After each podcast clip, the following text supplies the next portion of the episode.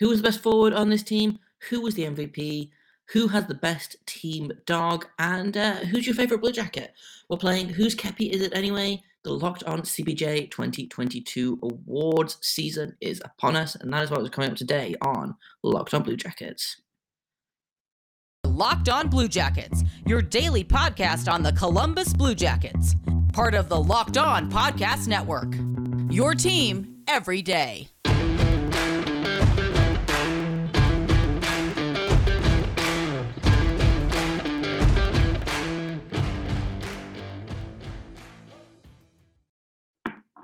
Hello and welcome to Locked On Blue Jackets. We're part of the Locked On Podcast Network, your team every day.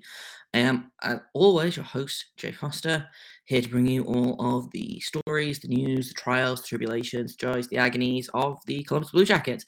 And there's not really any of those right now because they're not playing. Their season's just finished. And so I thought we would do uh, some superlatives, I guess. We'll do uh, who was the best player, who was uh, who has the best hair, uh, and kind of a little bit of everything in between. So that is kind of what's coming up today on Locked On Blue Jackets. Is we're going to do an award season. So I sent out a form to Twitter earlier today with a bunch of options for um, different award categories, and so I thought I would uh, share the results with you. Sometimes there have been uh, draws, or in some cases, there have been, uh, you know, three or four guys could potentially have won this one spot, but I will. Uh, I get the the deciding vote in there because it's my show and it's my poll, and I do what I want.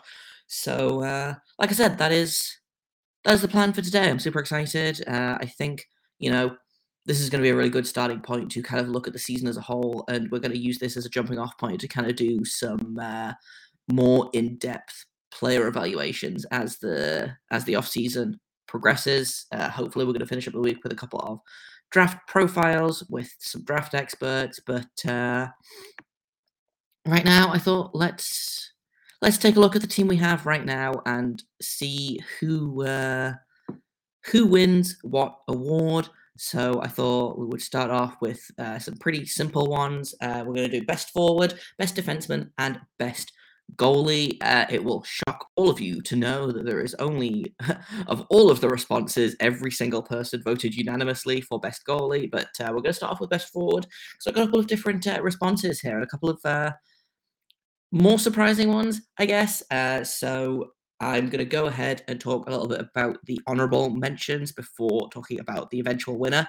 Um, so a couple of people said Boone Jenner, which was not a name I was expecting, but I I could see it. Uh, obviously, Boone Jenner missed the last oh, month and a half ish of the season with the back injury. He only played 59 games, but in those 59 games, he had 23 goals, 21 assists, and 44 points.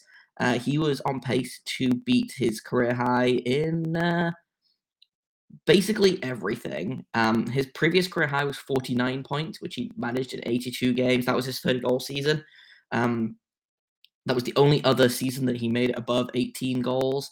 Uh, and if he'd managed to stay healthy, I like to think he probably would have reached that 30 goal mark and just gone right past it. So, you know, hitting five points shy of your career high in 30 games less, I think is, or 20, 23 games less, excuse me, I think is, yeah, is, gener- is definitely uh, deserving of an honourable mention. Uh, the other honourable mention, uh, Oliver Bjorkstrand, who finished the team, uh, he finished the season leading the team in goals. He had 28 of them in 80 games played, uh, 57 points.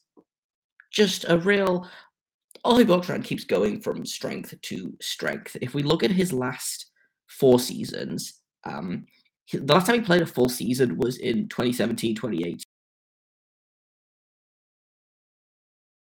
Winning assists. The season after that, 2018, he played 77 games, had 36 points.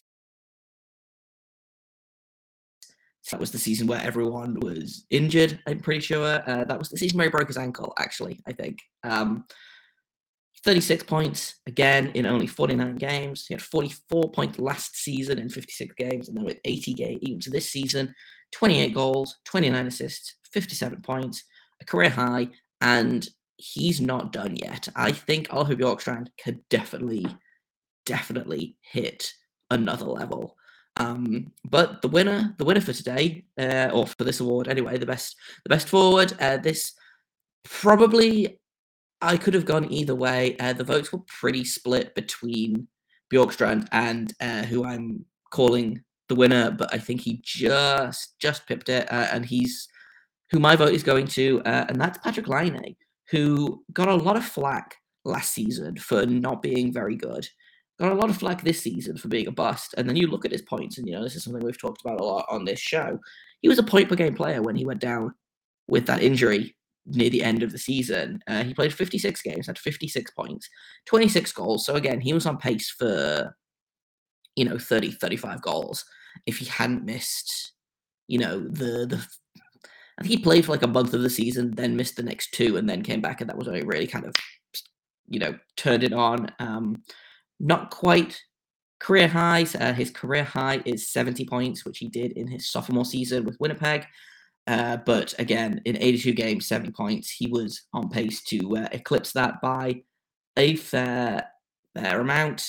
Um, probably wouldn't have beaten his goals total, but Patrik Laine was just, I don't know, he he was a game changer for the Blue Jackets this season. And I think that's you know, Oliver Bjorkstrand had career highs. Bujetta, phenomenal player. Um, you know, had a really great season. Patrik Laine was just on a different level for most of this season, uh, and it is such such a shame that he got injured right at the end there when you know he was really only starting to get going i think. Like he was really at that point where i was like he's still got another level in him and then he got injured and then he missed the the last i don't know two or three weeks of the season. And I don't think that Patrik Laine, being healthy all season, would have gotten the Blue Jackets to the playoffs, but I think he would have probably been the difference maker in a handful more games. Um, and I think he could have made the playoff race a little bit more interesting. And so he is he is who I am giving uh, the best forward of the year to. Uh, next up, we're going to go best defender. Um, that is what will come next. But first, I've got to tell you about a new sponsor and that is Athletic Greens. I've been using Athletic Greens for a couple of months now. Um, I started taking them because I've been having some health issues, some energy issues, some sleep issues.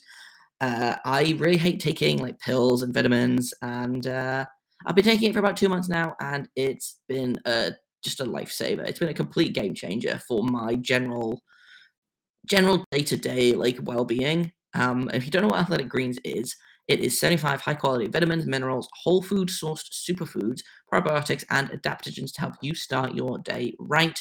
This special blend of ingredients supports your gut health, your nervous system, your immune system, your energy, recovery, focus, and aging. It is it is good for all of the things. All of the things that you might be worried about in terms of your diet, then Athletic Greens can fix it for you. And it is lifestyle friendly, whether you eat uh, keto, paleo, vegan, dairy free, or gluten free. You can take athletic greens. It is uh, just one scoop in a cup of water. You don't have to take like a bajillion different pills and vitamins and like iron pills and all of that stuff. You just you don't have to do that. You can just take athletic greens, and it costs you less than three dollars a day. You're investing in your health, and it's cheaper than a Starbucks. So go to athleticgreens.com right now. And to make it easy for you, Athletic Greens is giving you a chance to reclaim your health and arm your immune system with convenient daily nutrition. Like I said, it's just one scoop and a cup of water every day. That is it. There's no need for a million different pills and supplements to look out for your health.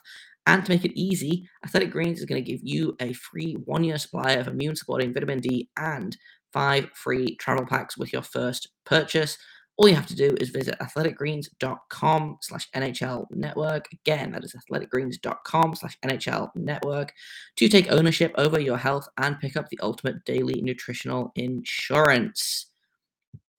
So let's talk defenseman uh, because there was really only one option for me this season, uh, and that's that's Zach Werenski. Um, I got a fair amount of, of votes for Andrew Peeke. I did not get any votes for Vladislav Gavrikov, which surprised me. I thought he might be kind of a, a stealth second second pick for a lot of people. Uh, but it's got to be Zach Werenski, who, you know, we talked at the start of the season how he has to figure out who he is away from Seth Jones. And I think he's figured it out. He's had some health issues over the season. Um, obviously, he's had, you know, two concussions in the last month or whatever. He broke his nose right at the end of the season. Um, he missed some time before that as well. Uh, he only played 68 of the 82 games. Uh, he had 48 points in that, which I believe is still a career high. Uh, it is by uh, we beat his rookie rookie points record by uh, one point, uh, and he did everything that the team needed him to do. I think he proved himself as a legitimate number one defenseman in this league. I think he proved that he can be a good defenseman without Seth Jones. You know, you've got to think this is the first time that we've seen a full season of Zach Werenski without Seth Jones stapled to his hip. You know, there have been times where they were separated in past seasons. One of them was injured, or Tortorella was mixing things up and you know mixing up the deep pairings. But this was the first full season where he did not have Seth Jones to fall back on, and I think he did a really, really outstanding job in uh, being his own defenseman and figuring out that he can be Zach Werenski and not just half of Werenski and Jones. So uh, kudos to him. Uh, honorable mention, of course, to Andrew Peeke, who played uh, basically triple the amount of minutes on average that he's used to playing. Uh, kind of jumped into that top four defensive spot without any warning or anything like that. We had a lot of injuries to defense on this uh, Blue Jackets team this season, and I think he rose to the challenge. But to me, there's really only one. There's really only one answer to who is the best defenseman on this team, and it has to be Zach. Um, just like I think there's really only one answer to who was the best goaltender this season, um, and it's it's got to be Elvis. I talked a lot in yesterday's episode about how Elvis was not as good as I think anyone needed him to be, or even that he wanted to be himself. And we kind of we talked a little bit about that and how the defense was not was just not there for him this season. But when you just look at the base stats, uh, he played 59 games, had a 907 save percentage with a 3.22 goals allowed against average. And that's I don't know. To me, that kind of says it all. If you're allowing a lot of goals per game, but your save percentage is still above 900, like that's to me says the defense is not not very good. And I don't necessarily like wins or goals against average as stats to evaluate goalies. Um, but you know they are they are there, they exist. Um, and especially towards the the end of the regular season, obviously Korpisalo got shut down with a hip injury, and Elvis played like I think Elvis played 14 of the last 16 Blue Jackets games.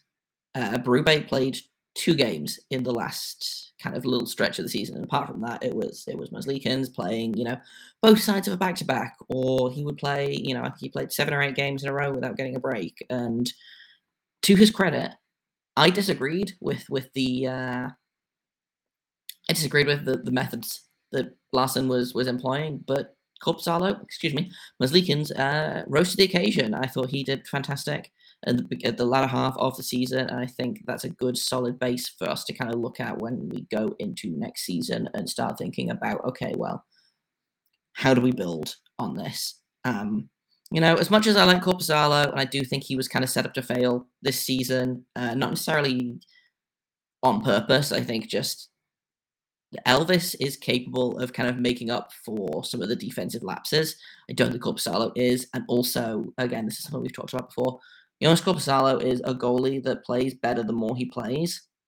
And he just wasn't getting the starts this season. It was kind of a, a vicious cycle of, well, his numbers weren't very good. So he was going to get less starts. But the less starts he gets, the his numbers get because he's a goalie that plays better the more games he plays. You know, you looked at th- that first season when Bobrovsky left and he was basically the starting goalie because Elvis was struggling, got named to the All Star season, uh, got named to the All Star game, excuse me, that season, went down with a knee injury, uh, literally like the day before this was this was announced, and he was fantastic in that season. And as Elvis has been getting better and better, and Elvis has been commanding more and more starts, Korpisalo's been getting worse and worse. And so I don't think it's unfair to say that Elvis was the better goalie, but I do think that has to come with a caveat of Korpisalo was not put in a position to succeed this season.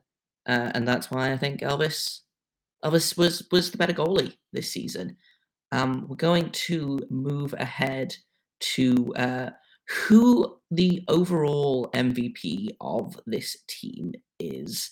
And uh, we're going to do that in just a minute. But first, I want to tell you about Bet Online because if I had put money on who people were going to vote for for the MVP of this team, I would not have uh, made very much money because I was pretty surprised by some of the options that uh, that came through in the poll. I don't know that you could have got this information at betonline.net, but I bet they have something similar because betonline.net is your number one source for all your betting stats and sports information. You can find the latest sports developments, league reviews, and news, including this year's basketball playoffs, Major League Baseball, and this weekend's run to the Roses as the Kentucky Derby is back. BetOnline is your continued source for all your sporting wagering information from live betting to playoffs, esports, and more. They've got boxing, they've got UFC, they've got hockey, they've got Vegas casino games. So head to the website today, that's betonline.net, or use your mobile device to learn more about the trends and action because betonline is where the game starts. So let's talk MVPs because I got a ton of different responses here and I wasn't necessarily expecting any of them. Um, and it's it's weird because I think my choice for MVP is not actually one of the three that I just said were best forward, best defender, and best goalie. Um, my pick for MVP is actually Oliver Bjorkstrand, who has been just kind of a force for this team. He hasn't been as flashy as Patrik Laine. He hasn't been as much of a game breaker as Patrik Laine, but this is something I've talked about a lot with uh, Sarah Avapato over on Locked On Kings talked about it last week on uh, Monsters Musings with Weinheimer, the uh, the AHL Cliff Monsters podcast that that we do. Um, what does it mean to be the most valuable player? Is it the best? Is it the best player on the team, or is it the player that is the most valuable to that team?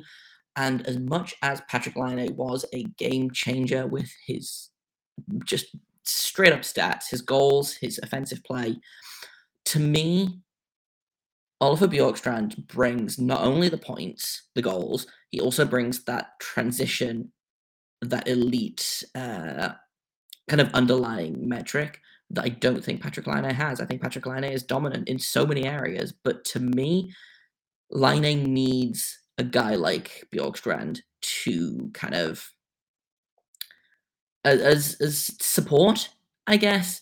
Um, I got a couple of other uh, answers which I would have kind of, which were kind of interesting, and I thought about, uh, but no one, no one said, um, no one said Gus Nyquist, which I was surprised by. I would have had him as a sneaky pick for MVP because, again, I feel like he was a really great supporting character. I think the team would have struggled a lot without him, um, in a different way than than you know how the team struggled without Patrik Laine on it. So. Uh, you know, I got uh let's have a look. I got uh Jack Roslovic. I, there was votes for Oliver Bjorkstrand. There was votes for uh, Boone Jenner. There was votes for um Sean Kuraly. There was votes for, which I thought was a really interesting option. Um, there was one vote for Cole Sillinger, and I don't know who it was, but I respect that um because I do think uh Cole Sillinger, who uh, we're probably going to talk about next as we move into the uh, the best newcomer of the season, and uh Jake Voracek as well. I didn't get any votes for Jake Voracek, which uh, surprised me. He also would have been high on my list for, for MVP and for best forward. So uh, it feels appropriate that we're going to talk about him now for best newcomer. Kind of feels weird to call him a newcomer considering this is his second tenure with the team, but he's he's been gone since like 2012. Uh, he's been gone for 10 years. He's back, and he led the team in points uh, despite only having like six goals on the season. He had a crazy, crazy good year. Um, again, another one of those players that, like Bjorkstrand, I think, makes the team better around them uh, in a way that is not necessarily quantifiable. I don't think. Uh, I think he had a really good um, effect on the rookies. It was a very, very young team. You know, we talked a lot. We've talked a lot over the season of you know how he's played a lot with Cole Sillinger and with Yegor Chinakhov. Uh, he got some time with Kent Johnson there at the very end. You know, a lot of the new players spent some time on a line with Jake Voracek, and I think that was that's been the key to the young player's success is having a guy like Voracek to be able to lean on. Um, and so yeah, I can see I can see why people picked him for for newcomer. Uh, the the guy that the guy that ended up getting the majority of the vote was, of course, Cole Sillinger. But I hadn't even considered that Voracek could be con- could be considered a uh, a newcomer because I think to me it, it kind of feels like he's been here the whole time. You know, I keep forgetting that this is his technically his first season back with the team. Um, it just I don't know. It feels like he's always been here, uh, and I don't know whether that's a me thing or a him thing. But uh, the winner for the winner for best newcomer is Cole Sillinger, who had a 16 goal performance. Uh, he had, I believe, 30 points on the season. He had 31 points on the season in 79 games, and for a guy that you know it's been talked about a lot, he was not anyone's first pick for guy to make it in the NHL straight out of camp, straight out of, of being drafted.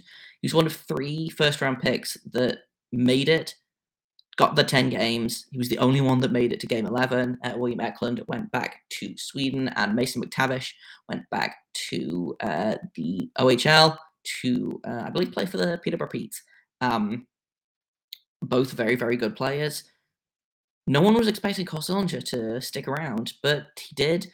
I still, you know, there's still that extremely funny quote of Brad Larsen being like, I keep telling him that I'm trying to get rid of him, and he keeps doing things that won't let me do that. So, you know, considering the youngest player in the league, just you can tell he got better and better and better every game. Um, every prospect guy that I've had on the show to talk about other people, inevitably we get talking about Cole Sillinger and just what a player he's going to be. You can see it.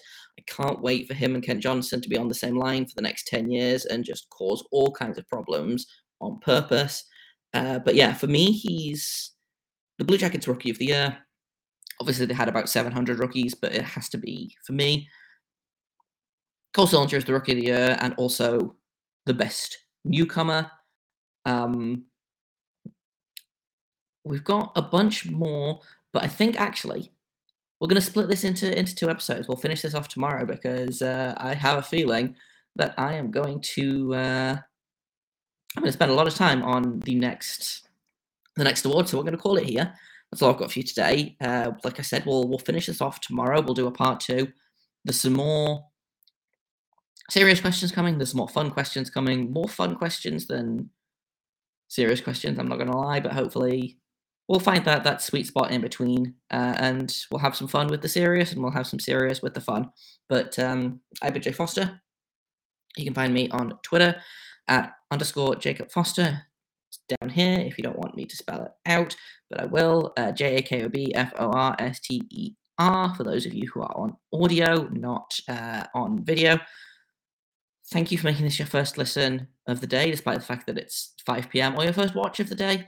Uh, if you're not watching on YouTube, then please go and hit the subscribe button over there. I super appreciate it. We're on Twitter over at LO underscore Blue Jackets. If you have comments, questions, criticisms, you can email me over at lockedonbluejackets at gmail.com. I'll be back bright and early tomorrow with another edition of Whose Kepi Is It Anyway, where we'll finish off these award shows. But until then, make sure you stay locked on.